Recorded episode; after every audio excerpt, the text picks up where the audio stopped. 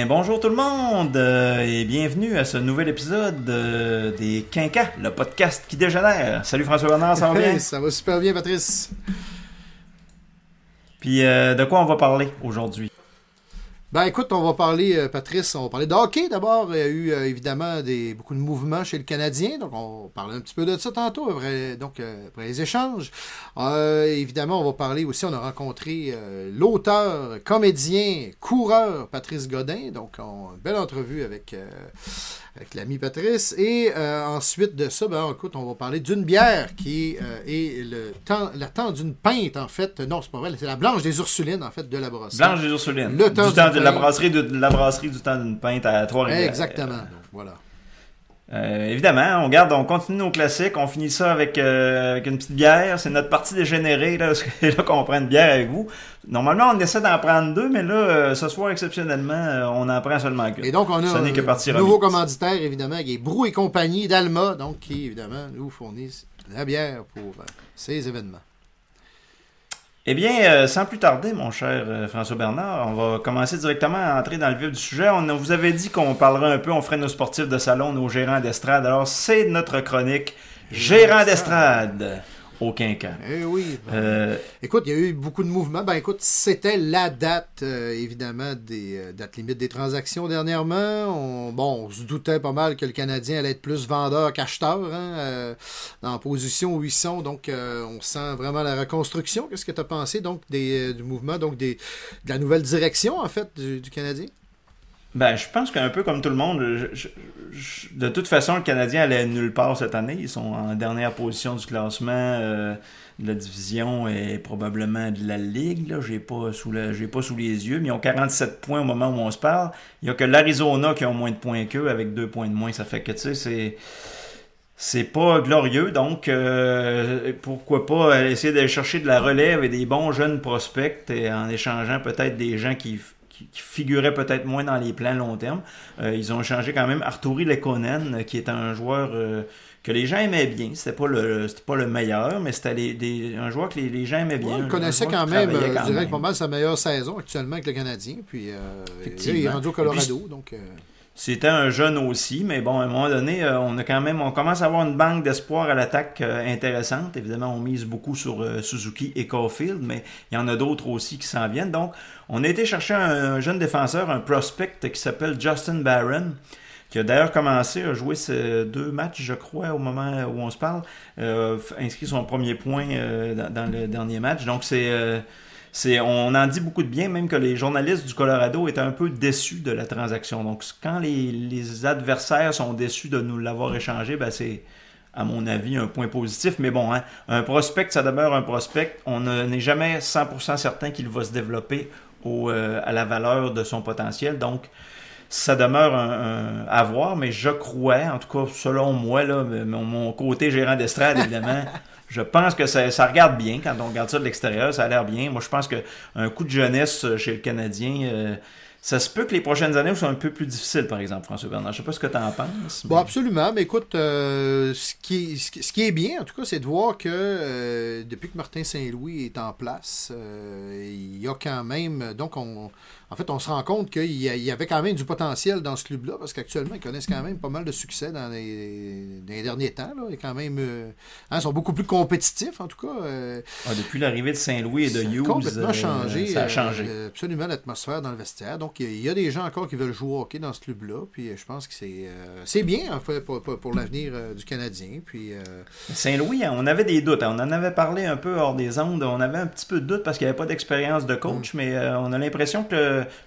puisque lui-même est relativement jeune, je dis relativement, mais euh, tu sais, les gens comme justement Suzuki et Caulfield ont des chances de l'avoir vu jouer. Ça fait que quand c'est quelqu'un que tu as vu jouer, que tu as vu performer à son meilleur, que tu as vu gagner la Coupe Stanley, quand tu es dans le vestiaire, ça doit donner une petite motivation de dire écoute, je veux bien paraître pour ce, pour, pour ce gars-là. sais. J'ai l'impression que Dominique Ducharme avait un côté un peu plus peut-être euh, professeur, peut-être un peu plus drabe, qui résonnait moins peut-être avec la jeunesse euh, du vestiaire. Je dis ça, là, je parle vraiment à travers mon chapeau, mais on- on- en tout cas, on a senti vraiment un nouveau un vent de fraîcheur avec l'arrivée de Saint-Louis et de Hughes.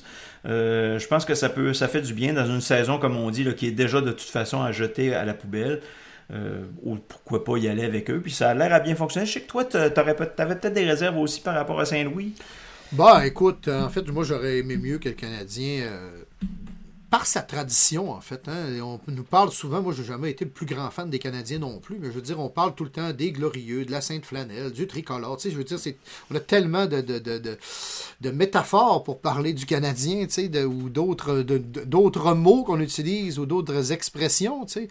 Euh, ben, écoute, que les glorieux, justement, nous montrent euh, toute la gloire qu'il y a dans ce club-là, l'histoire de ce club-là, puis qu'on aille chercher, en fait, des, des, gens de l'organisation. Parce qu'écoute, Martin, quand même, euh, le Cavalier a quand même refusé de venir jouer à Montréal il y a quelques années, puis euh, là, on le ramène dans le vestiaire, tu sais. Euh, fait que, ben, autour d'équipe, en tout cas. Donc, bon, en tout cas, moi, écoute, c'est un, un vœu pieux, comme on dit, ou un vieux pneu, mais ça, c'est pas arrivé. Puis écoute, je suis content pour Saint-Louis. C'est toujours quelqu'un que j'ai beaucoup aimé. Là. C'est sûr que, comme tu dis, c'est pas Patrick Roy, il a jamais joué dans l'uniforme. Euh, je comprends je comprends ton point. Puis t'es pas vraiment pas le seul à avoir ce point de vue-là de, ce que je disais sur les réseaux sociaux. mais Très, très heureux de ce qui se passe avec euh, les, belle, histoire qui est en train d'arriver à Martin Saint-Louis, puis aux jeunes du Canadien. Ben puis euh, donc, c'est parfait. Puis laissons la chance aux coureurs, hein, absolument. Ouais, puis tu sais, comme on dit, on n'a rien à perdre cette saison-ci. Fait qu'allons-y, puis on verra qu'est-ce que ça donne. Euh, qu'est-ce que ça donne l'an prochain? Qu'est-ce que tu veux? Ben, l'an prochain, encore là, si j'étais vous autres, les partisans du Canadien, je ne mettrais pas tous mes œufs sur l'an prochain. Ça se peut que l'an prochain, dans deux ans, dans trois ans, ça se peut que les prochaines années, les prochaines années soient un peu euh, difficiles aussi. Peut-être pas autant que celle-ci, on vous le souhaite, mais euh, ah. une reconstruction, ça se fait rarement en claquant des doigts. C'est sûr. écoute, afin d'enterrer un petit peu aussi une vieille histoire qui est arrivée durant l'année 2021, J'espérais Kotkaniemi, Espéry Kotkaniemi a signé avec Caroline. Qu'est-ce que tu penses de ce, de, de ce contrat?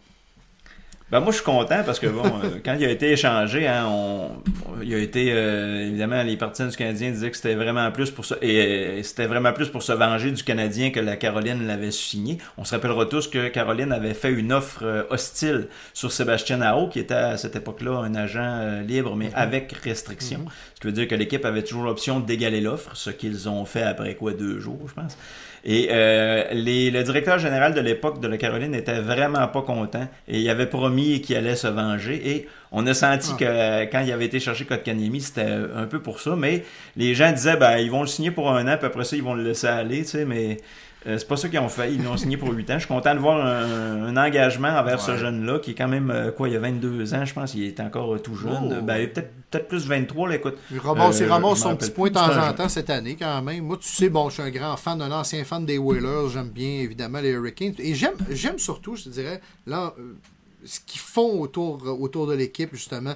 Ils ont, ils ont voulu jouer un petit jeu, là, justement, avec le Canadien. Euh, il y a eu des, toutes sortes de messages sur Twitter, sur les réseaux sociaux. Il y a même eu, à un moment donné, euh, euh, tu pouvais même acheter, je pense, du matériel avec, euh, euh, je pense qu'il y avait 20% de rabais, ou je sais pas qu'est-ce qu'il y avait. Oui, il y avait oui. Tu pouvais acheter un chandail de, de Sébastien Aou ou d'Espéré Kotkaniemi. écoute, et je, le, soir même, j'ai essayé d'en acheter un, puis on pouvait plus. il y avait déjà toute la marchandise, c'était épuisé.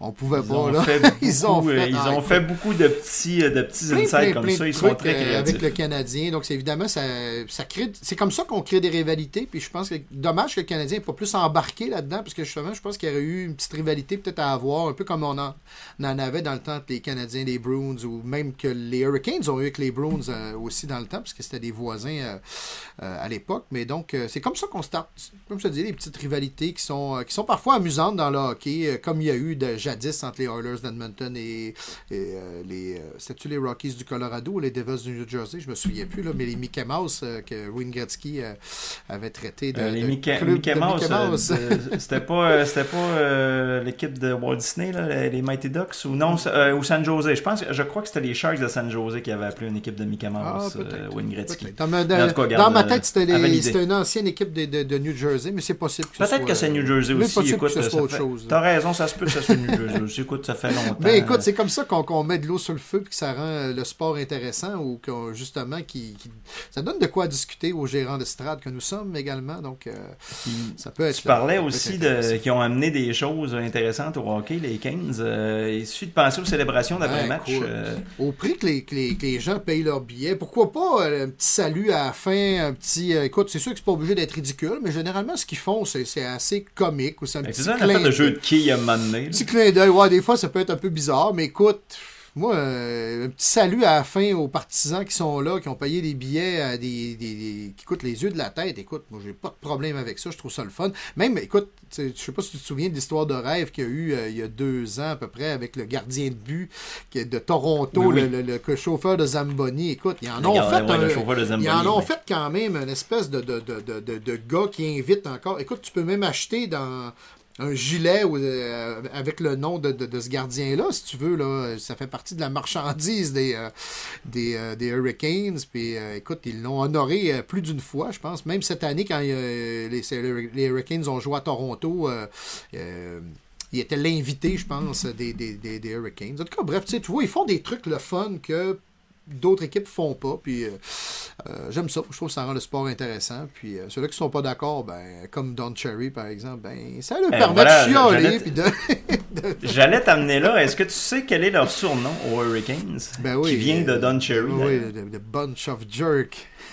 Bunch of tu peux même, justement. écoute, justement, tu peux même acheter des chandails que les Hurricanes font avec Bunch, of, Jerk, dessus. Donc, écoute, il y a... Et c'est ça, c'est au lieu de prendre ça, de l'avoir pris à l'insulte et d'avoir voulu faire euh, congédier Don Cherry, ce qui serait probablement arrivé si c'était arrivé à Montréal, ben eux l'ont repris à leur compte, en ont fait des, des, euh, des t-shirts et, et, portent maintenant fièrement ce surnom. Ah et ça, tout ça vient d'un commentaire que Don Cherry avait fait sur, à propos justement des célébrations de fin de, fin de match. je ah trouvais que c'était les... bande de caves. Ah tu les alimentes, en fait, puis utilisent ça. Il y a une bonne équipe de marketing, je trouve, autour, autour de ah, l'équipe. Vraiment, moi, je les trouve, je les trouve géniaux aussi. Très, très intéressant. Écoute, euh, Qu'est-ce que. Écoute, on s'en va vers évidemment les séries de la Coupe Stanley. Euh, quelle équipe tu vois qui euh, ont des chances euh, cette année de, se démarquer? Écoute, on dit qu'ils ont des chances, mais regarde où est-ce que le Canadien s'est rendu l'an passé. On les aurait jamais vus là en début des. quelques semaines avant le début des séries. donc, tes choix ou quelques choix, donc quelques noms de, clubs qui pourraient performer durant. Euh, ben, Caroline, euh, qui s'était rendu loin aussi l'an dernier, sont, à suivre. Évidemment, toujours Tampa Bay euh, seront, seront des dangereux. côté écoute, encore, ben, tu parles de, des Hurricanes et de, Tampa Bay. Il y avait justement un match cette semaine et, et je pense que les Hurricanes venaient 3-2, ils ont perdu 4-3 en prolongation. Kucherov a encore 3 points, tu sais, puis je pense qu'on disait qu'il était en léthargie. c'est bien pour dire. RDS, il disait Kucherov est en léthargie. Il y a plusieurs, plusieurs matchs qui n'ont pas scoré, peut-être, mais il y a trois passes. c'est qu'ils n'ont pas seulement en plus Kucherov. Les en défensive, tu as Sergachev, Edman, euh, McDonough. Je veux dire, ça, c'est juste leur brigade défensive. Tu as Vasilevski qui est le meilleur gardien au monde. Tu as Braden Point. Au pire, Alice Stamkos qui est encore capable de te la mettre dedans ah sur un one-timer en power play. Euh, je veux dire. Euh, c'est une équipe impressionnante. Bien sûr, dans l'Est, il y a Floride aussi qui sont très forts. Euh, euh, Boston, Toronto, c'est toutes des équipes qui peuvent causer la surprise. Il n'y a, pas de, a pas vraiment de mauvais club. Je pense pas que Pittsburgh ait ce qu'il faut pour se rendre en finale, mais en tout cas, on verra bien. Du côté de l'Ouest, euh, moi, j'ai mon petit fait pour Colorado. Ça fait plusieurs années, je leur souhaite. J'aime beaucoup Nathan McKinnon. Je suis un grand fan de Nathan McKinnon. C'est un joueur sous-estimé. C'est tout un joueur de hockey, ce gars-là. Mais il y a Minnesota dans la même division qui sont à surveiller. Ils ont un très bon club aussi. Oui, des joueurs Et puis dans la division Pacifique. Euh, il, y a vraiment, il y a vraiment des bons jeunes dans ce club-là à Minnesota. Ben oui, Kirill ça c'est quelqu'un de. C'est tout un joueur aussi à avoir joué. Puis du côté Pacifique, ben, évidemment, on a Calgary qui est en première position, mais à 88 points. Et Edmonton, moi, c'est des clubs que j'aimerais voir euh, se rendre loin. Hein. On aimerait ramener la Coupe au Canada. Euh, si on suit sur hein. Toronto, ça n'arrivera pas. Donc, euh, on, ça serait le fun. Toi, c'est quoi les, tes choix? Bon, écoute, euh, je pense que les équipes que tu as nommées, Colorado, euh, j'aime bien. Euh, c'est sûr que, bon, j'ai un petit. mon, mon cœur est avec Caroline, mais est-ce qu'ils ont ce qu'il faut cette année? Écoute, c'est sûr qu'ils ont une bonne année. Ils sont allés chercher, évidemment, Max Domi, donc qui va peut-être amener un petit peu de. de, ah, ça dépend de quel Max Domi ils vont, même, Ça dépend de quel Max Domi ils vont éviter. oui, oui, ils sont Son deuxième de la Ligue au complet va avec bien. 96 points, juste derrière Colorado qui en ont 100. Écoute, euh, Tampa au moment Bay. où on euh, moi, écoute, si j'avais à me mettre un petit 2, ça serait sur Tampa Bay parce que tout le monde est sont là, ils sont, sont en forme. euh, puis ils ont Corey Perry. sont forts, sont forts, j'avoue. Eh bien, c'est maintenant l'heure de notre euh, segment entrevue. Et euh, cette semaine, on, avait- on vous avait promis, on vous avait promis qu'on aurait un invité euh, de marque, on peut le dire. hein. C'est, c'est notre euh, notre plus grosse prise jusqu'à maintenant.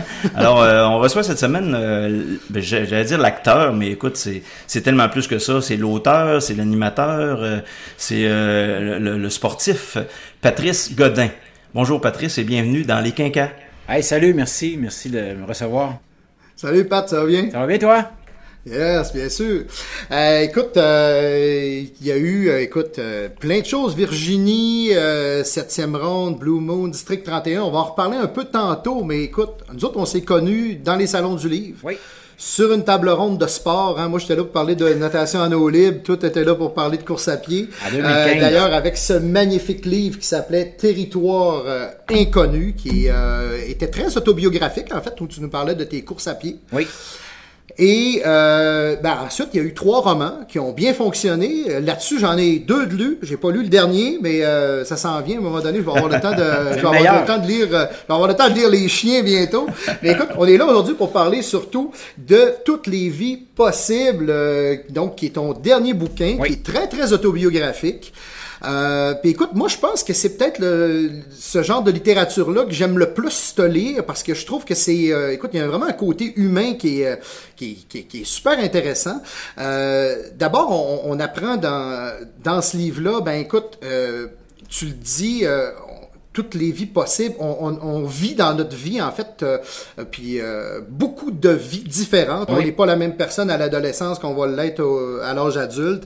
Euh, tu as vécu beaucoup d'expériences, tu as vécu beaucoup de blessures aussi. On, je veux dire, euh, ce livre-là est assez dur quand même, euh, euh, surtout pour moi, le sportif qui apprend là-dedans. Puis je, je savais que tu avais des, des blessures là, de, de, de coureur. On parlait de course à pied un peu au début, là.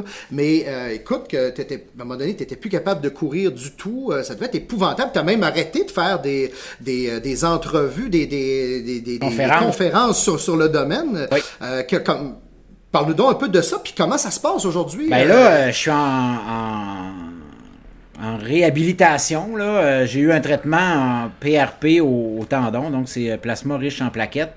On m'a enlevé, on m'a prélevé du sang, on l'a mis dans une centrifugeuse. Et euh, le plasma riche en plaquettes, on me l'a réinjecté dans le tendon pour aider à, à, sé- à réparer. J'ai une déchirure, euh, j'avais une déchirure quand même d'un bon centimètre plus, puis euh, quelques micro-déchirures, bursite à travers tout ça. Donc là, depuis, moi j'ai pas couru depuis la mi-décembre. Je devrais recommencer bientôt tranquillement là, à zéro. Tu vas avoir le, tu vas avoir le hockey des médecins. Ben oui, puis là, tu sais, je recommençais à aller au gym, à m'entraîner.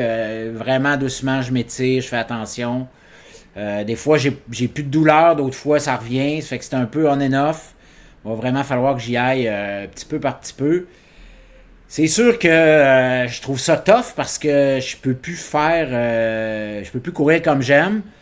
D'un côté, le côté positif, c'est que on cherche du positif dans tout. Moi, en tout cas, j'essaie de faire ça. Ben, le côté positif, c'est que dans la pandémie, ça fait deux ans que il y a pratiquement rien qui se fait. Il y a eu quelques courses qui ont eu lieu, mais la plupart des épreuves ont été annulées ou euh, très, très restreintes. Donc, ça, j'ai pu faire, OK, là, je m'en vais pas là, ça sert à rien. De toute façon, j'avais pas de fun. T'as l'impression de pas trop en avoir manqué. C'est ça, j'ai rien manqué. Puis, euh, fait que j'ai rien fait vraiment depuis de, à la course euh, depuis 2019. J'ai continué à faire mon 24 heures que je fais pour euh, la Fondation des Centres Jeunesse de la Montérégie. Ça a été difficile parce qu'avec la blessure, ben, et naturellement un peu le manque d'entraînement qui va avec, euh, ça fait des 24 heures qui sont, qu'on dirait qu'ils durent 48 Ils doivent heures. être assez, assez rough. Hein? C'est Ouais, rough, Je mais- te comprends là-dessus. Mais je le fais pour les jeunes, puis ça, ben, je trouve ça bien correct. Fait que là, euh, j'espère que ça va aller mieux. J'ai j'ai super hâte de recommencer à courir. Quand j'écrivais le livre, euh, c'était toutes ces affaires-là qui étaient là, euh, qui, qui, qui étaient là en même temps. L'espèce d'un. Ben, la pandémie, l'espèce de, de, de, de, de, de temps suspendu qu'on a vécu tout le monde. euh, la course qui allait pas très bien. Euh, positif, ben, de, la- retrouvaille avec ma mère biologique et ma demi-sœur. Et euh, tout ça, ben, le questionnement aussi à 50, dans la cinquantaine. euh, où j'étais avant, où je m'en vais, euh, qu'est-ce qui s'en vient, tout ça.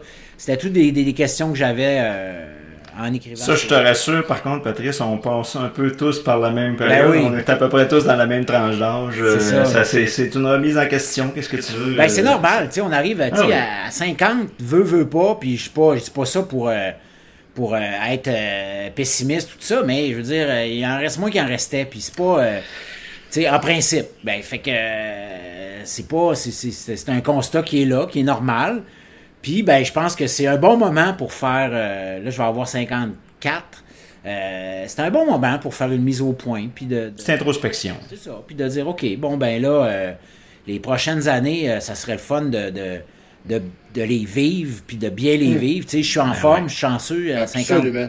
53, bientôt 54 ans. Je suis Ouais. même plus en forme qu'à 20 ans, donc, euh, ben, let's go, Ouais. on va profiter à fond. Moi, écoute, j'ai fait le même constat. Puis écoute, euh, je, je finissais de lire ton livre cette semaine. Puis le même constat. Moi, écoute, depuis le début de l'année, j'ai, je me suis repris en main aussi. Parce que c'est ça, j'ai la chance d'être en santé. Puis j'ai l'impression de ne de, de pas faire attention à moi pantoute. Là. Fait que moi aussi, euh, tout changé mon alimentation depuis le début de l'année. Donc, euh, puis écoute, j'ai vécu des blessures aussi, moi, cet automne. J'ai recommencé à courir. hein. J'ai couru mon premier 15, ki- Oui, premier j'ai vu 15 ça, km oui. en fin de semaine. Oui, j'ai vu ça Puis, euh, écoute, euh, ça a été dur parce qu'écoute, j'avais pas de préparation vraiment pour, là, mais euh, quand même, euh, ça a bien été.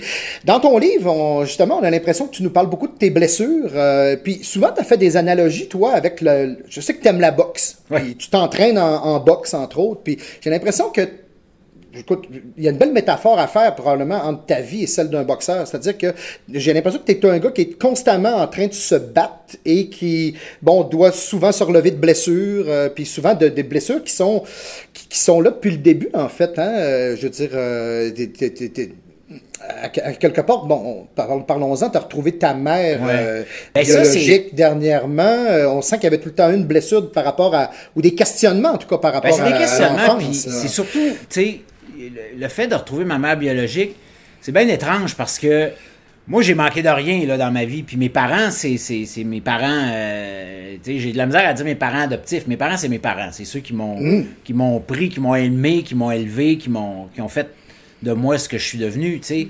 Euh, ils sont encore vivants, puis je les aime, puis euh, ils m'ont toujours. J'ai jamais rien, j'ai manqué de rien. Fait que, ce qui était étrange dans tout ça, c'est que malgré cette affaire-là, malgré euh, la famille que, euh, élargie qui, qui, qui, qui m'a aimé aussi, puis tout ça, ben, j'ai tout le temps senti une espèce de. J'ai toujours appelé ça comme un vide, un trou dans le cœur, ou Ouais. whatever. Là, appelez ça comme vous voulez, mais une espèce de, de, de, de sentiment un peu d'abandon, très étrange.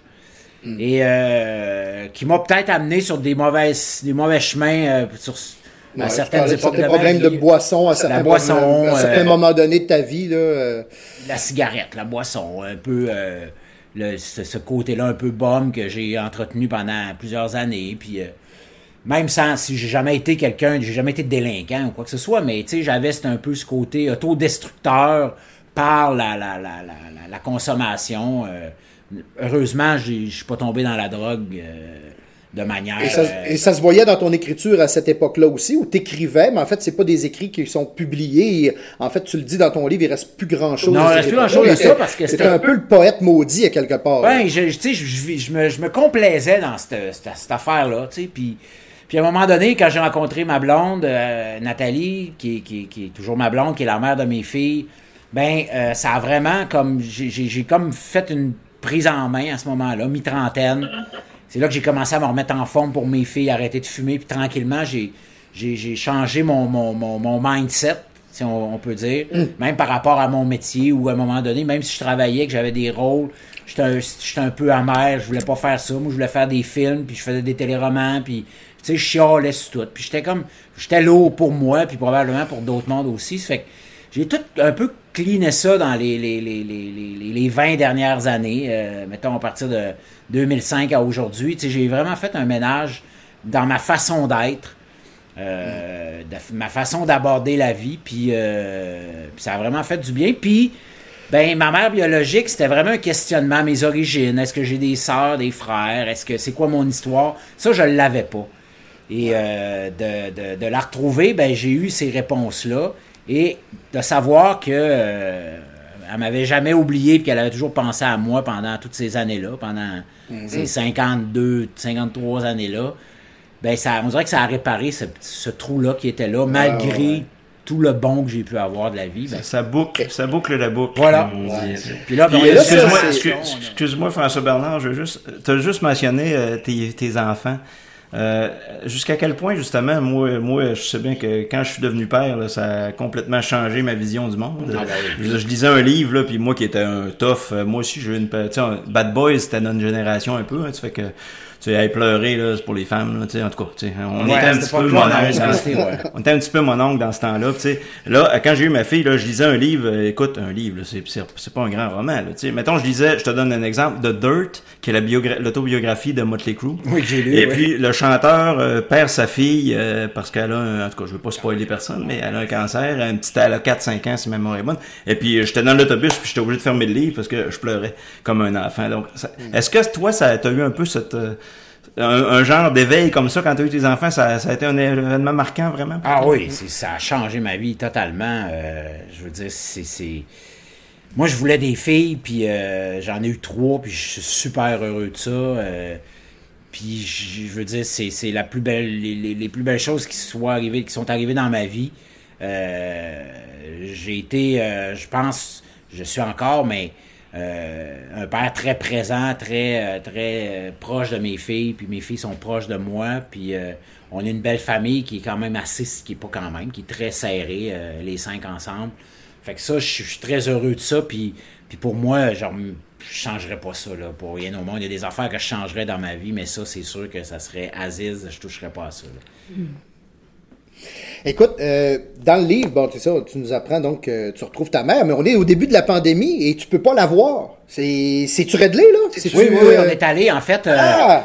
Quand, euh, quand on s'est rencontrés, euh, ben, on s'est parlé au téléphone, c'était en octobre, novembre, fin octobre, début novembre 2021. Là, je suis mêlé de, de- 2020. 2020. Et euh, on pouvait pas se voir. Donc, 2020 2021, jusque euh, à l'automne, en octobre cette année, on a pu aller, euh, parce qu'elle est, est à Victoria, euh, Colombie-Britannique. Colombie-Britannique. Fait qu'on est allé, euh, ma blonde et moi, passer euh, une semaine là-bas, rencontrer ma mère, euh, ma, ma, ma soeur, ma demi-sœur, sa famille, tout ça.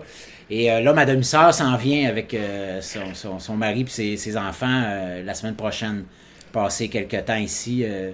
donc, c'est bien le fun. tu sais. Il y a eu un beau contact, puis euh, c'est très étrange. C'est comme si on se connaissait depuis toujours. Fait que c'est vraiment des trucs qui sont, qui sont particuliers. Ah, c'est c'est une super belle histoire. Je t'écoute en parler, ça donne presque les frissons. Là. C'est, quand ça t'arrive comme ça, des choses dans la, des, des choses comme dans la vie qui arrivent comme ça, on dirait. On les prend, puis c'est... c'est- Ah ouais. Euh, tu nous parles beaucoup euh, dans le livre, bon, de- on parlait de course à pied tantôt, je, je veux un petit peu y revenir, du Bigfoot 200, Oui. le 335 km que tu as fait aux États-Unis, dans l'État de Washington. Euh, Penses-tu pouvoir refaire ça un jour, Oh, euh, encore des ultras ou... euh? Oui, absolument. Oui? Oui. Oui, moi, ça, c'est ce qui m'allume. Puis écoute, si là, je suis en train de prévoir de faire des, des, euh, des longues randonnées, euh, de, de- des longues randonnées en solo, euh, hiking, true hiking. Je suis en train de prévoir des, des trucs. Si jamais la course, je suis obligé de faire un X sur, euh, sur, sur la course comme telle, ou en tout cas la, longue course, ce que j'espère pas, mais on sait jamais. Euh, c'est sûr que je vais me lancer dans des randonnées qui ont pas d'allure. Parce que, parce que ça me nourrit, parce que ça me. Parce que ça me remplit. Tu vois, François Bernard, je sais que tu nages beaucoup. Moi, j'ai redécouvert euh, en 2018 la natation. J'ai grandi sur le bord d'un lac, j'ai nagé beaucoup.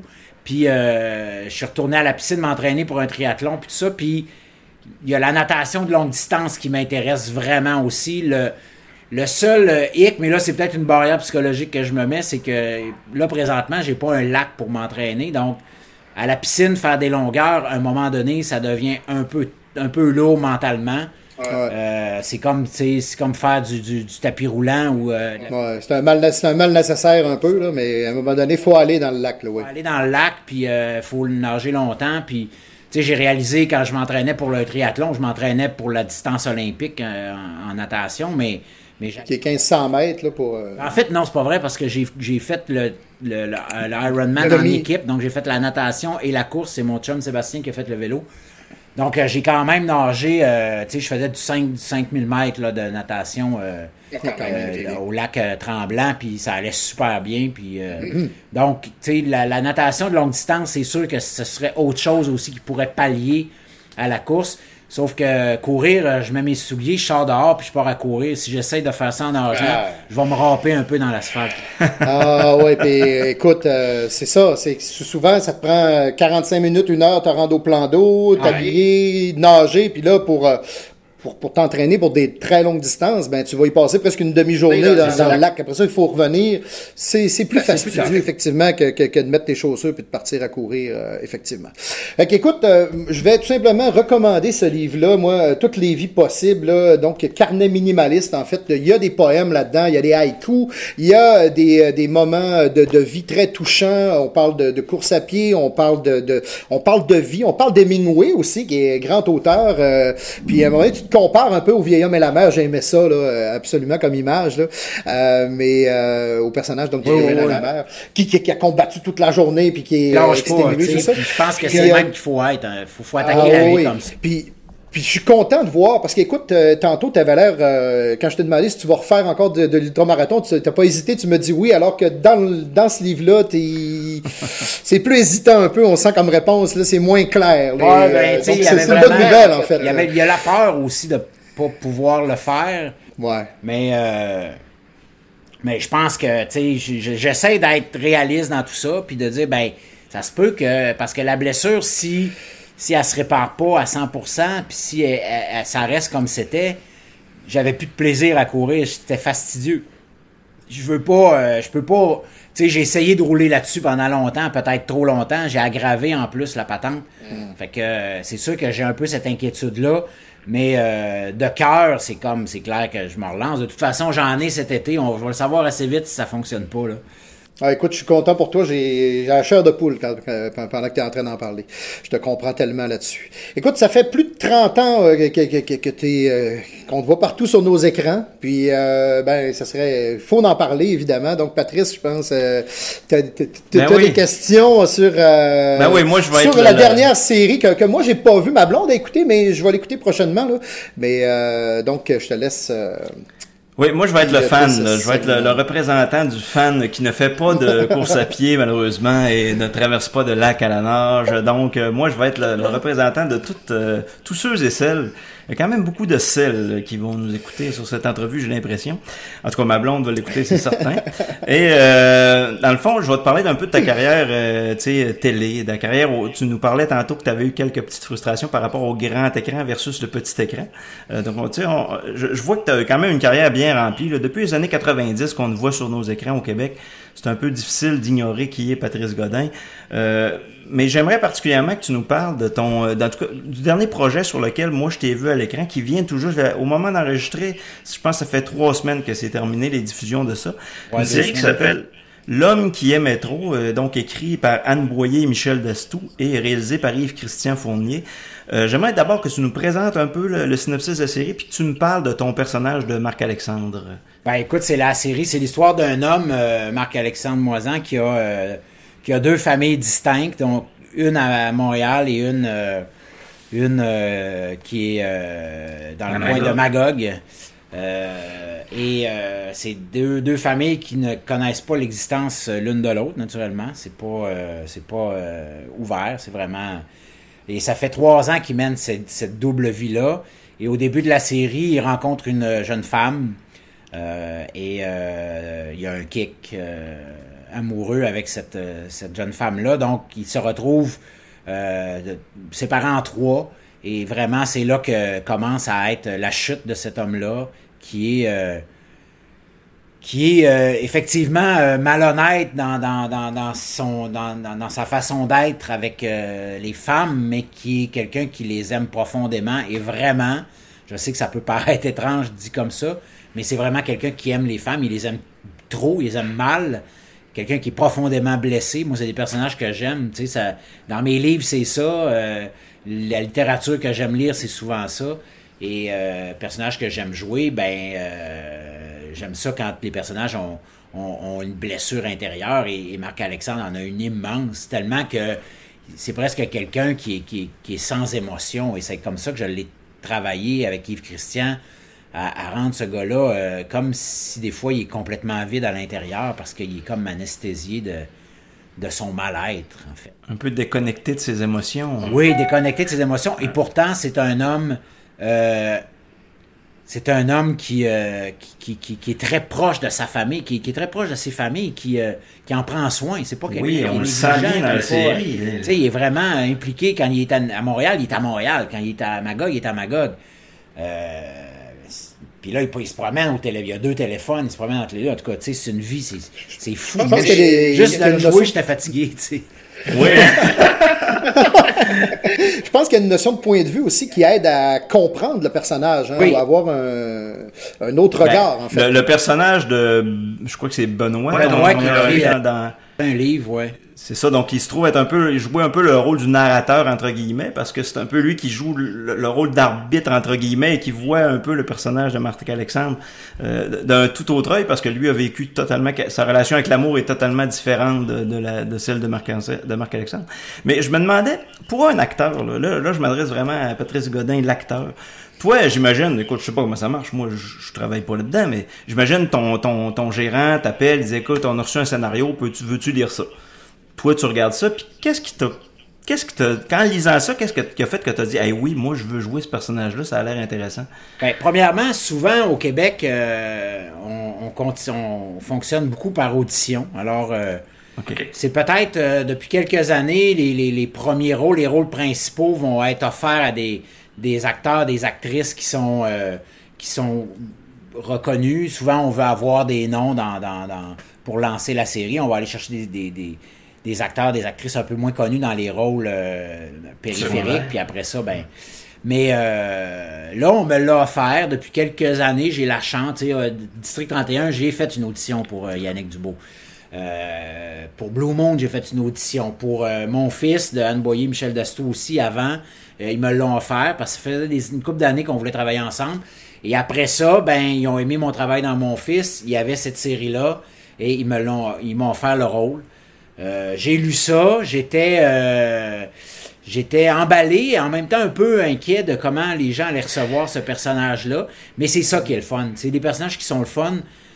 C'est euh, des personnages qui ont, qui, ont, qui ont plusieurs couches, qui ont qui ont des, des, squelettes dans le placard. C'est des fait je me disais bon, les gens vont peut-être l'haïr, vont le traiter de, de trou de cul, de, de salaud, puis de puis avec raison d'un point de vue, mais en même temps, il y a quelque chose à aller chercher dans, dans, dans, ça. Puis pour un acteur, c'est très nourrissant d'aller. Euh, parce que jouer les bons gars, j'en ai joué pas mal. C'est le fun, mais un bon gars, c'est un bon gars. Fait que, tu sais, il n'y a pas trop de, de, de, Des fois, je trouve que les, les, les, bons gars manquent de profondeur parce que. c'est un stéréotype. Ben, dans les ça, émissions, ça, reste ça, là. Ils font rien de mal parce que c'est mm. sont, sont, sont typés le bon gars. Tandis que le méchant, il est très méchant. Puis mais lui, la, beauté de, la beauté de Marc-Alexandre, c'est justement que ce n'est ni un bon gars, ni un super méchant. La façon dont c'est abordé, c'est vraiment comme ça. C'est on, l'analyse vraiment euh, sans, sans lui lancer de, de pierre. Tu vois, moi, c'est ce que j'ai adoré dans cette série. C'est un être humain. Tu sais, les êtres humains, on le voit, euh, on le voit, on le sait depuis longtemps, mais là, on le voit beaucoup comment c'est c'est complexe, puis comment les réactions des gens, puis comment tout ça est ben, c'est ça. C'est des personnages, quand c'est des, des, humains euh, tout entiers, avec leur, leur, leur force, leur faiblesse, leurs leur défauts, ben, c'est le, fun à, le fun à explorer. Puis là, ben, tu m'amènes, écoute, tu as parlé de District 31, bien sûr, et on parle d'un autre méchant. Est-ce que, je sais pas si c'était ton premier méchant que tu jouais, mais en tout cas, euh, Yannick Dubo, hein, dans District 31, euh, un personnage qui a marqué le Québec, je crois, du moins dans les dernières années. qui ne se souvient pas de Yannick Dubo? Euh, comment t'as trouvé l'expérience, euh, pas de jouer un méchant, mais de tourner avec cette équipe-là, qui est quand même, tu sais, c'est un succès populaire, on va se le dire. C'est quand même quelque chose de gros, j'imagine, pour un acteur de. Puis ils ont un rythme, ils ont l'air d'avoir un rythme assez effréné, c'est une quotidienne, ne l'oublions pas. Mm-hmm. euh, comment t'as comment as vécu l'expérience? Ça a été quand même euh, sur le plateau environ un an au moins à temps plein. La saison 3 au complet. Mm-hmm. ben, premièrement, pour moi, j'avais vraiment envie de, de, de jouer dans le district 31 pour plusieurs raisons. Euh, premièrement, c'est mes grands chums qui étaient là-dedans, Sébastien, Michel Charette, euh, Ah. Jeff Boudreau, Geneviève Brouillette, qui est arrivée en même temps que moi à ce moment-là, mais euh, je, Gildor, que je connaissais un peu moins, euh, Vincent Guillaume aussi, euh, Hélène Bourgeois-Leclerc, que je connaissais un peu, mais, mais tu sais, c'était vraiment la gang Michel, puis Sébastien, Jeff Boudreau, tout ça. C'était comme, wow, tu sais, je vais aller travailler avec eux autres. La série, c'est Luc Dionne. J'ai fait, euh, j'ai fait euh, Blue Moon les trois saisons avant.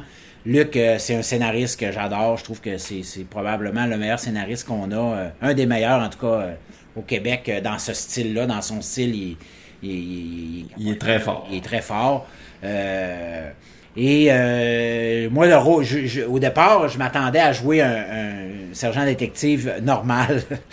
un bon gars, un bon gars. bon gars, mais euh, tu sais, il y avait, je savais qu'il y avait quelque chose, mais on m'avait pas dit trop d'affaires. Puis quand j'ai vu qu'il s'en allait du côté euh, sombre de la fosse, ben, au départ, j'ai j'ai été déstabilisé, je dois l'avouer.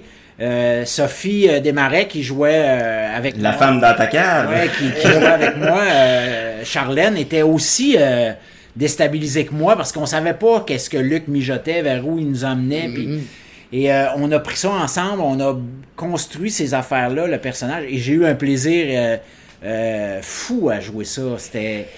C'est du bonbon, là, tu sais, quand tu joues un, un personnage de même, puis qui. euh, qui, qui est super cool, puis euh, la scène d'après, il est avec une escorte en, en interrogatoire, puis il vient le regard, tu fais comme, ok, ce gars-là, il va pas bien, tu sais. Mais Écoute, si t'avais écouté, si t'avais écouté première saison, t'aurais compris que les policiers, c'est tous des bandits, en fait. Ben, Monsieur Dionne nous, a, nous amenait souvent dans le coin des ripoux. Encore cette saison, il y en a, il y en a un. Euh, C'est, quelque chose qui appréhend, qui, qui aime bien, euh, qui aime bien jouer avec. Euh, en terminant, parce que euh, le temps file, puis je sais que t'as, t'as d'autres engagements aussi. On, on veut pas. euh, mais juste en terminant, j'aimerais qu'on parle d'un dernier aspect de ta carrière. Encore une fois au petit écran. Euh, du côté de l'animation, euh, depuis dans quelques années, je, je sais pas si c'était ta première expérience avec Survivalist, Oui. et puis ta rencontre au sommet aussi dernièrement. Survivalist, écoute, pour préparer mon entrevue avec toi, j'ai regardé un épisode, j'avais jamais vu euh, l'émission. Euh, je racontais à François Bernard avant de commencer l'enregistrement qu'on nous, a- on nous apprenait comment faire notre propre pénicilline. Et euh, j'ai adoré, j'ai trouvé savoureux. ouais, mais c'est ça, c'est ça, j'ai trouvé savoureux ton intervention off, euh, off the record, là, tu sais, parce que tu étais Ouais. en, en- en montage après que ça a été rajouté. Dans le fond, quand t'expliques, écoutez, j'ai des doutes sur l'efficacité de la méthode, mais je ne suis pas ici pour juger. Non. Et on le sent dans ton animation. Quand tu es sur le terrain, en tout cas, t'es- tu sembles très à l'aise dans ce, dans ce domaine-là. Comment, comment tu trouves ça, le, le domaine de l'animation? Puis est-ce que tu aimerais en refaire? Est-ce que c'est quelque chose ça. qui... quelque chose que j'aurais jamais pensé faire. Et euh, quand on m'a donné l'opportunité sur Survivalist, je pense que c'était un sujet en or qui m'allait parfaitement. Euh, je suis pas survivaliste. J'ai, euh, par contre, présentement, je suis, euh, je suis porte-parole de, de, de la semaine euh, pour euh, la, la, la préparation au risque, au sinistre, en fait, les inondations qui peuvent survenir au printemps, puis tout ça, avec le ministère de la Sécurité publique. Euh, ça fait deux ans que je fais ça, puis, puis tu sais, j'ai à cœur de la, la- la- ma sécurité, la sécurité des- de, de ma famille, tout ça. Ça fait que j'ai un peu cette fibre-là, comme coureur d'ultramarathon aussi, dans le bois, ben, euh, d'être capable de m'arranger tout seul si je suis mal pris. J'ai grandi à la campagne, euh, j'ai j'ai manipulé des couteaux, des canifs, des haches, euh, des hachettes, des, des carabines à plomb quand j'étais petit euh, assez rapidement. Donc, j'ai cette habileté-là, puis j'étais en train de, je parfais mes connaissances là-dedans. Euh, survivaliste, je, trouve que c'est un terme qui fait peur, mais il y a moyen de ramener ça à quelque chose de plus, euh, plus sain que, que de faire de la pénicilline avec. euh, C'est sûr que c'est un step par rapport au scoutisme, là, on est d'accord. Non, mais tu sais, on l'a vu, J'ai euh, fait du scoutisme étant plus jeune, j'étais un peu comme toi, je suis capable de me gosser des affaires avec un, tu sais, j'étais capable de brailer, j'étais capable de faire un paquet d'affaires puis de me débrouiller. Là, Là, si tu me laissais L'affaire, ça dans le que- bois, je m'arrangerais, mais là, eux autres, c'est un autre niveau. Là. Ben, en fait, tu sais, ils parlaient beaucoup, eux autres, de pandémie, ils parlaient de, de, de, de, de panne de courant prolongée. Tu sais, il y a des choses très terre à terre qui nous parlaient, même la, les pand- la pandémie, on était en deux stades. On était en plein dedans, ben oui, ben oui. On était- à l'été 2019, on faisait, voyons, une pandémie, il exagère. Puis en mars 2020, boum, le- le- la, la arrivait planète vite, hein? entière s'est arrêtée. Fait que, tu sais, des fois, les gens font, oh, les survivalistes, c'est des hurluberlus. Il y a un niveau de survivalisme où tu t'attends à voir débarquer les zombies. Mais, mais tu sais, en même temps, je dis, là, je dis ça, les zombies, puis je pense à l'Ukraine. Ben l'Ukraine, ça allait bien, puis euh, les zombies russes sont débarqués, puis tu sais, je veux ça dire, mis à mal aller. on a souvent un peu un hiver de verglas au Québec où. euh, la, la, la, la tempête de verglas. Il y avait, des- il y avait bien du monde qui vivait à l'hôtel. Ah, C'est- le- le- plus le- de courant, euh, plus, plus de vie. La- les inondations au Saguenay en 96, 97, Oui, oui. euh, 80, 95, 96, quoi, ouais. 96. Ben, D'ailleurs, j'aime bien, la- tu, tu parles de rupture de service. toi, dans le- vous parlez de rupture de service. Ben voilà, les ruptures de service, ben il faut être capable à la maison de prendre soin de nous autres. Fait que bon, Survivaliste, c'était un, sujet en or. Puis là, on est arrivé avec Rencontre au sommet, euh, aller gravir des montagnes avec des invités, des artistes invités que j'amène en, en haut des montagnes. Eux qui ont qui sont des gens en forme, mais qui n'ont pas fait vraiment de la randonnée euh, euh, de ce genre-là, ben je, les, je leur fais découvrir ça. Même moi, j'en apprends aussi sur, euh, sur ça. Puis avec, euh, avec eux autres, on, fait cinq montagnes en cinq jours. Ça, ça a été tourné cet été, hein, je pense. Ouais, on a tourné à Charlevoix au mois de juin, puis on est allé en Gaspésie, saison 2, 6 avril. euh, Ah, sur le canal Évasion, on était en Gaspésie, donc ça passe. euh, Ah, j'ai vu passer des photos euh, sur, Insta sur ton Instagram, je pense. J'avais vu passer des photos de ça. Puis est-ce que c'est les cinq, mon- les cinq montagnes avec les cinq avec les mêmes artistes tout le temps ou tu fais une montagne avec un non, c'est cinq, et on est, euh, il y a cinq, on est, attends un peu là. Ouais, on est, ouais, on est cinq avec moi. Et euh, on, on grimpe les cinq montagnes avec toute la même gang. Mais tu sais, à Comme là, on parle, euh, comme là, on parle de Caroline Néron, Marie-Chantal Perron, Frédéric Pierre et Émilie Bilodeau. Bilodeau, ça c'est la gang de, de, de, de- de la Gaspésie. Charlevoix, c'était Sébastien Delorme, Sab- Sabrina Cournoyer, euh, Guillaume le Métis-Vierge, puis euh, Émilie Oh, Bégin, c'est sa femme. Donc, euh, gang. Ah, ben, eux autres, il me semble, du monde en forme, là, dans ta oui, première c'est tout du monde. C'était tout, tout du monde qui sont en forme, euh, mais qui font pas. Tu peux être en forme. Moi, je, je cours des ultramarathons. On parlait de boxe tantôt. Euh, trois rounds de boxe avec un, un, un chum boxeur qui va ménager sur la force des claques puis tout. Mais je, je suis torché, moi, après trois rounds, après trois minutes, je veux dire. Parce que euh, mon sport, c'est pas la boxe, c'est courir. Ben oui, Quand ça. ça implique euh, te protéger d'un des coups de poing, ben alors tu peux être en forme sur du vélo, sur du, du vélo stationnaire, tu peux être en forme au gym, aller grimper des, mont- des montagnes, c'est un autre. C'est un autre chose. Hey, Patrice, si en terminant, on parlait un peu des. Qu'est-ce qui s'en vient pour toi, tes futurs projets, tant littéraires que télévisuels ou. euh, Ben là, c'est assez qui- tranquille. Je vous dirais que euh, j'attends des, j'attends des nouvelles, donc je peux pas rien dire parce que j'ai rien d'officiel.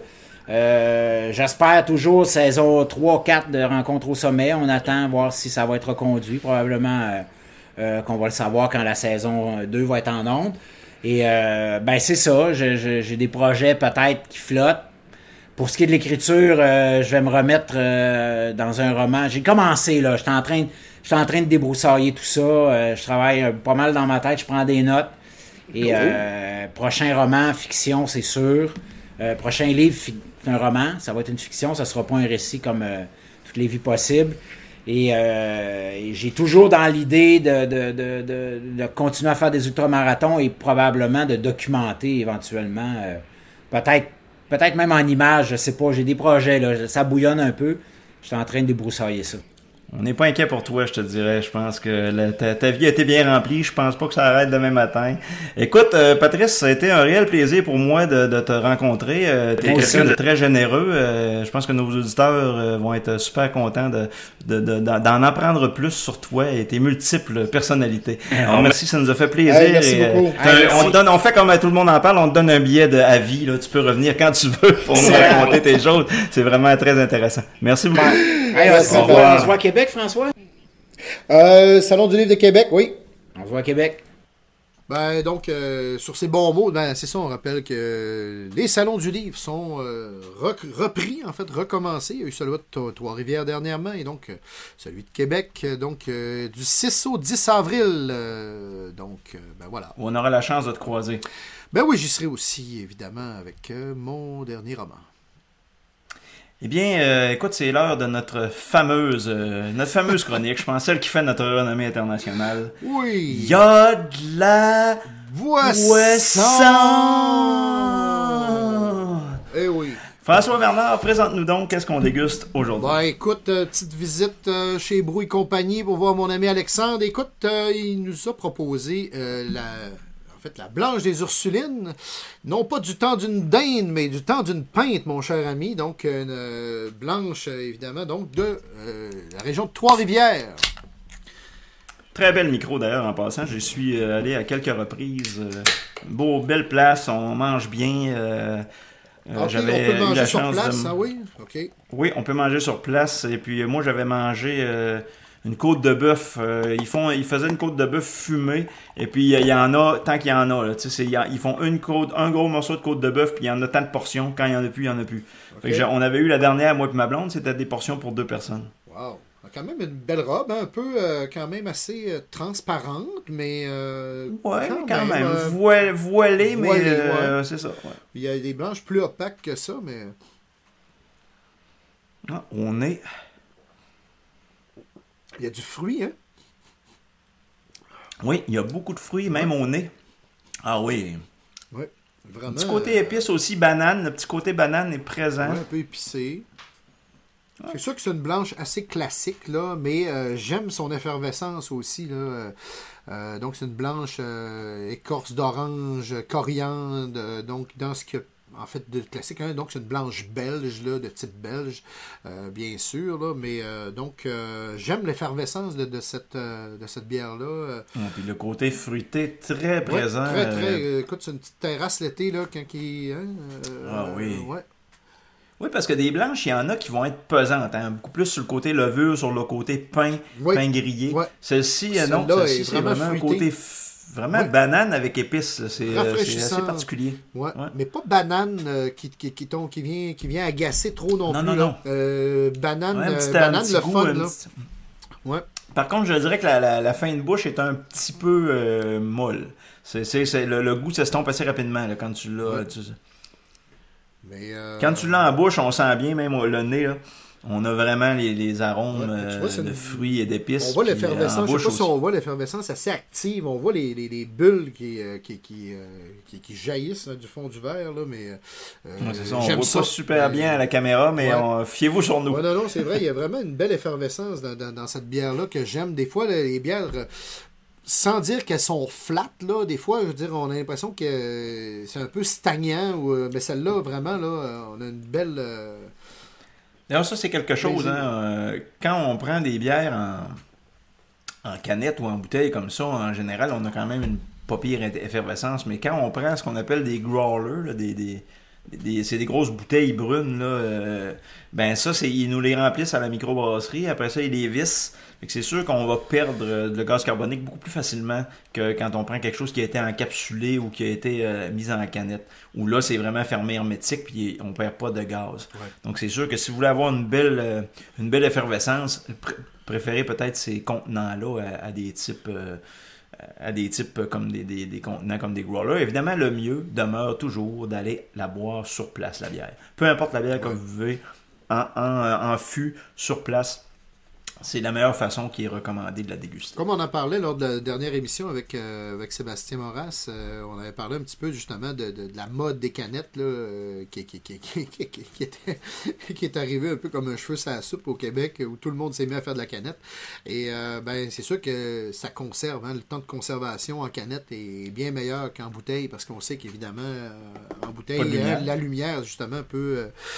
Altérer en fait hein, la longévité, le goût et de la bière, bien sûr.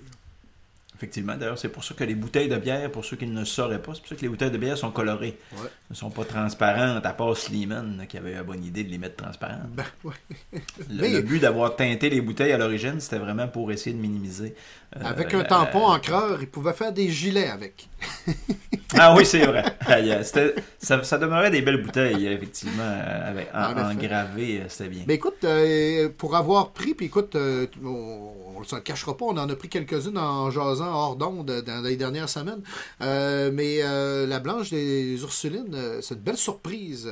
contrairement Oui, aux dernières blanches que j'ai prises, j'ai plus de plaisir. je- je- puis on nommera pas nécessairement les autres qu'on qu'on a goûté, là, mais j'ai un beau plaisir avec cette bière-là. Non, qui- je, suis sur la même page que toi. bien. agréable surprise. Ouais. Peut-être une question d'attente parce que on, a, on en a bu une autre, on en a bu une des, des, euh, de- du naufrageur aussi, Ouais. qu'on a bu en dehors des ondes, la, la, la. Ouais, qu'on a bien aimé en fait, là, euh, mais assez trop classique pour moi, je dirais. Je veux dire, euh, rien à dire de cette bière-là, à part qu'elle est très bonne, là, mais je veux dire, celle-là sort plus des sentiers Qui battus. était, plus, qui était plus, justement, comme je disais tantôt, un peu plus sur le côté du pain. un peu plus sur la levure, un peu, un peu plus Ouais. lourde. euh, tu sais, t'en- mettons que tu en bois une, ça se peut que tu sois un peu plus calé. Euh, moi, j'ai bu en fin de semaine aussi la, la- celle que je te parlais tantôt du. euh, de, voyons, euh, Le don- Dieu du ciel. ciel. Euh, une brasserie montréalaise euh, réputée, euh, d'ailleurs, où, où, ton ami Sébastien Morès a commencé, a débuté ses armes de maître brasseur. Donc, euh, Dieu du ciel, c'est une microbrasserie qui n'a plus à faire ses preuves. C'est une des plus connues au Québec. Et euh, j'ai bu leur blanche du paradis. Et euh, encore là, c'est du classique blanche, mais bien fait. Ouais. Franchement, vraiment très bien réussi aussi. là. Encore là, un côté très épicé, beaucoup moins fruit. Mais celle-là, ce qui est surprenant, c'est le côté, la présence du fruit. On dit que c'est très agrume euh, parce que c'est vieilli avec des écorces d'orange et de la coriandre. Mais c'est, on le sent vraiment, là, la, la présence du fruit. Non, j'aime beaucoup, beaucoup cette bière-là. euh, belle surprise pour moi que je. Mais- je- Et bon, euh, il, faut, il faut le dire, hein, souvent les blanches sont des bières assez douces quand même en alcool. là. On va parler de 4, 5, 4 4,5, 5%, 5,5. Celle-là, quand même, 6,2% d'alcool. Donc, c'est pour une 6,2. blanche, quand même, c'est. c'est- Et pourtant, ça goûte pas vraiment l'alcool. On n'a Ben pas non, le goût de l'alcool, dire. hein, mais euh, euh, voilà. Et très intéressant. J'allais dire, euh, j'allais dire que je vous voyais ça sur le bord de la piscine l'été. Par contre, le 6.2 vient de me, me mettre peut-être un petit... euh, oui, en fin, en fin d'après-midi, sur le bord de la piscine, vous en prenez une, doucement, tranquillement. Euh, parce que si vous bouffez juste de ça de dans l'après-midi, rendu à 5 heures, vous allez avoir un petit mal de tête. Vous allez en prendre une ou deux de moins. C'est ça.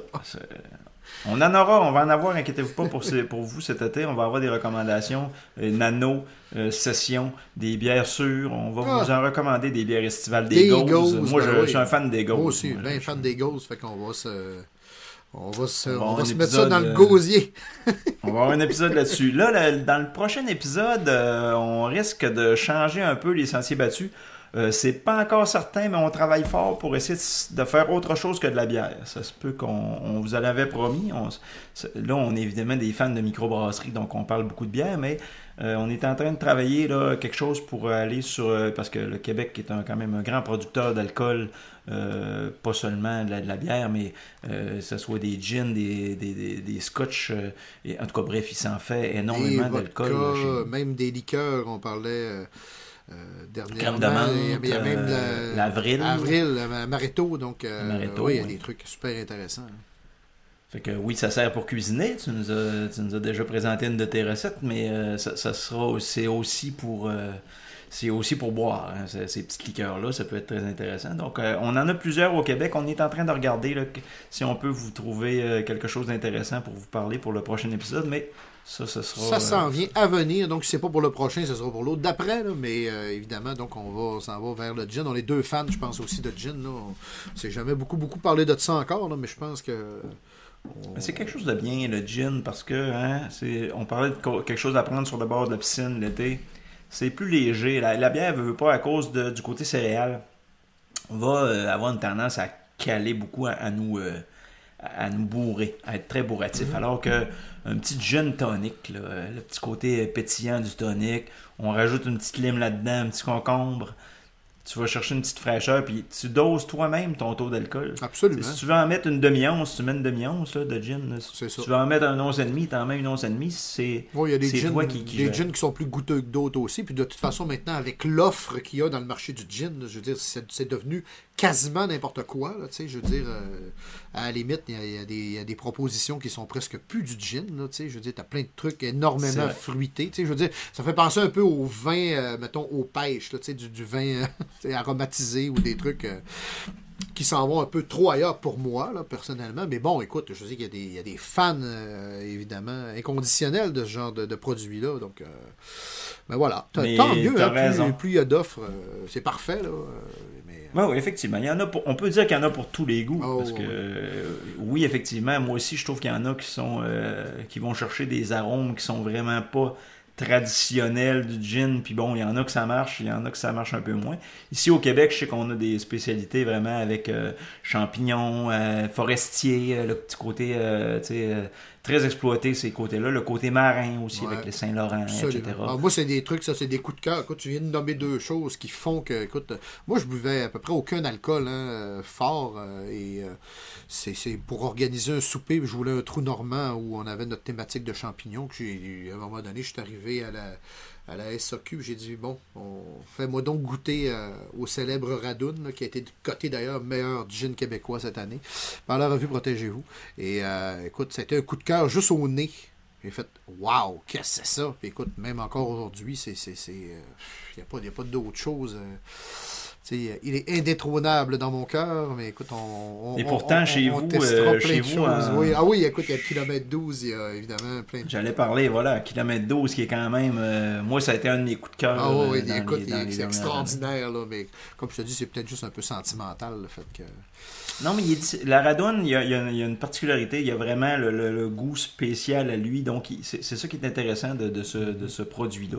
C'est que c'est un produit euh, unique. Et j'ai le vieilli chez moi qui, est comme. Euh, comme deux, trois coches encore. Monsieur Sgart, Monsieur Bon, écoute, des cadeaux des fois dans la vie que tu peux pas refuser. Fait Puis euh, de notre côté, dans notre Charlevoix natal, on a évidemment le Menot qui ben est, à mon avis, un des meilleurs au Québec. Et là, écoute, euh, euh, on, est, on est en discussion avec, avec des, amis d'enfance avec qui on vient de reprendre contact dernièrement. Donc, à suivre pour, pour la gang de chez Menot, la gang de chez Beamer aussi, à qui, qui on risque de parler prochainement, peut-être. Ça, j'ai hâte parce que c'est je, la, je les connais pas, eux, tant que ça. À, Québec, il faut comprendre que Québec, il y a certains endroits que c'est bien qu'on peut trouver des microbrasseries d'un peu partout, mais il y a certains autres endroits où ils sont un peu euh, focusés sur les bières de la région de Québec et les plus grosses micros là, qui fournissent un peu plus. Fait que euh, des fois, Beamer, ben, j'ai pas, c'est pas quelque chose que j'avais, j'ai eu une tendance à essayer jusqu'à maintenant. Fait que ça, ça va être une belle découverte si, euh, quand, quand, on va les avoir euh, ah avec ça Va être le fun, ça va être, le fun d'en parler parce qu'ils ont aussi de, nouveaux partenariats justement avec des entreprises locales dans la région de Saguenay-Lac-Saint-Jean. Ils ont aussi créé une bière pour l'Ukraine dernièrement. Donc, bon, ça sera peut-être. Ben oui, ça. Ça pourrait être des choses qu'on pourra jaser évidemment éventuellement. Prochainement, mon cher. Donc euh, voilà, ben écoute, euh, santé tout le monde. Puis écoute, découvrez cette magnifique blanche des Ursulines. Hein. Donc on ne sait pas si c'est là pour le voile, le, voile blanc donc euh, des, bonnes sœurs. Mais donc le temps d'une peinte, Trois-Rivières, donc excellente. Et écoute, je vais juste faire un petit aparté pour dire qu'une des blanches préférées que j'ai goûtées dans ma vie, mais écoute, ça doit être il y a 20 ans, peut-être 20-25 ans, avant que le marché se développe. Il y avait la blanche de Trois-Rivières. Je ne sais pas c'est quelle bière ou si elle existe encore ou non. Ça m'est arrivé de trouver dans une d'un dépanneur il y a très longtemps la blanche de Trois-Rivières, qui était une blanche très, très, très, opaque. écoute, c'est probablement une la meilleure blanche que j'ai vue de ma vie, mais j'en ai jamais revu après. Mais là, c'est drôle hein, que cette blanche des Ursulines-là me plaise autant et que, euh, bref, le temps d'une peinte, belle découverte, donc blanche. Euh. Je ne vois rien par rapport à cette blanche de Trois-Rivières. Si vous avez, euh, si vous nous, regardez ou vous nous écoutez et vous avez la réponse, envoyez, mettez-nous en commentaire, s'il vous plaît, envoyez-nous un lien. On aimerait bien retrouver une trace de cette bière-là, ou est-ce que notre ami François Bernard a inventé ça, tout simplement. Euh, eh bien, euh, en terminant, je voulais juste vous dire, euh, le temps d'une pinte, là, comme je vous l'ai dit tantôt, je le répète, si vous avez la chance d'être dans la région de Trois-Rivières, allez-y. Arrêtez de faire un tour. C'est en plein centre-ville, un super bien placé. le centre-ville de Trois-Rivières a la particularité d'avoir quand même plusieurs stationnements. On peut relativement facilement s'y stationner. Et vous pouvez, marcher le long du fleuve, là. Euh, justement, ils sont tout près de, des, Ursulines. Alors, c'est vraiment un, endroit superbe. Très, très belle ville, Trois-Rivières. Euh, la ville, la capitale mondiale de la poésie. Euh, écoute, j'y suis allé plusieurs fois. magnifique ville. vivante, active au niveau de la culture. oui, un gens sympathique. Belle grosseur de ville où habiter proche du fleuve. c'est plein de belles choses. Écoute, quand je suis allé, euh, je suis allé l'été dernier, ou c'est en 2020 ou en 2021, écoute, on perd le, on perd le fil avec la, COVID, là. Mais c'était, euh, je pense que c'était en 2020, le, premier été où on avait été déconfiné après avoir été vraiment enfermé là, pendant les deux premiers mois de l'année. Et ils tenaient un festival, euh, dans le fond, il avait fermé complètement la rue du centre-ville, là, c'est des forges, si mémoire Ouais, oui, Et puis, il y avait des, des gens qui se promenaient avec des orchestres, tu sais, des, des hommes orchestres, puis du monde qui fait de la musique, puis qui chantait, puis tout, était, tout le monde était sur les terrasses. Écoute, c'était une ambiance festive. Ça, ça avait fait le plus grand bien là, après ces mois de, de difficultés. Euh, moi, c'est une ville que je porte dans mon cœur parce que euh, de Québec, nous, c'est euh, une heure et demie hein, de, de route. C'est tout près. Euh, donc, tous les étés, nous, moi et ma blonde, on part, on va faire passer au moins une journée dans ce coin-là. Là, On, on se promène un peu dans le coin. On va voir les choses touristiques parce que la région comme telle est très belle aussi. là. Vous allez au nord. Euh, à Drummondville et vous avez des, des- euh, pas à Drummondville que dis-je, Shawinigan. Shawinigan, vous avez des très belles choses aussi à voir. Il y a aussi des très belles brasseries, euh, ne serait-ce que le Trou du Diable. Ouais. Mais c'est vrai que Drummondville n'est pas très loin, mais l'autre bord, au sud, plutôt. Ouais, c'est ça. Mais bon, c'était pas Drummondville, je, parle, je pensais vraiment de Shawinigan. Euh, Évidemment, on, on parle aussi évidemment du parc de la Mauricie. Si vous êtes amateur de plein air, vous Ouais. connaissez sûrement déjà le lac Wapizagon, si vous avez fait du, si vous faites du canot, du kayak. C'est de toute beauté. C'est un des plus beaux parcs euh, au Québec pour amateurs de forêt. Euh, je vous recommande d'aller dans la région cet été. Euh, C'est c'est une très belle région, très agréable, des gens très sympathiques, très accueillants. Bien, François Bernard, c'est déjà tout pour nous. Oui, mon ami. Ben écoute, Santé. santé, mon cher. Puis, euh, ben voilà, écoute, on... prochain épisode, euh, écoute, on... on aura encore, évidemment, comme on l'a dit tantôt, euh, peut-être autre chose que de la bière. Donc, on verra. Surprise, à voir. Un, inv- un invité sûrement. Euh, oui, sûrement un invité. Sûrement un invité. Puis On écoute, d'ici là, on va avoir. On se sera vus, nous autres, euh, en vrai depuis un bout de temps, sûrement au Salon du Livre de Québec. On va essayer de filmer un petit segment où on est vraiment assis tous les deux au même endroit pour vous prouver qu'on n'est pas une seule et même personne. on sait jamais, il y a des complotistes partout maintenant. On peut, on peut faire à croire qu'on est une seule, pas, pas deux personnes séparées. Quoique t'as plus de cheveux que moi, même si tu te De les moins en moins, là, mais. tout ouais. récemment. Oui, oui, oui, oui, oui. Comme je t'ai dit, euh, j'ai rencontré Will Smith hier, puis. euh, J'ai Oh. mangé une claque, les cheveux ont volé, puis euh, écoute, euh, voilà. Eh bien, ce fut un plaisir, François Bernard. Et euh, bien, comme d'habitude, je vous suggère de, s'il vous plaît, vous abonner à notre chaîne euh, sur YouTube et euh, sur Spotify, Apple Podcast, Google Podcast. On est sur les plus grandes plateformes. et si vous trouvez des choses à nous suggérer, des suggestions, des choses qu'on devrait aller voir, euh, que ce soit des festivals pour l'été, des spectacles, des groupes de musique, n'importe quoi qui touche des affaires le fun, là, euh, Mettez-nous ça en commentaire ou écrivez-nous euh, en privé, soit à moi, soit à François Bernard, soit directement sur notre page Facebook. Euh, ça va nous faire plaisir. Si vous avez des choses à nous, à nous parler, que vous voulez faire un peu de publicité, c'est gratis. Ça va- nous faire plaisir d'en parler. Absolument. gênez-vous pas. Donc, Bonjour tout le monde, à la prochaine. bye.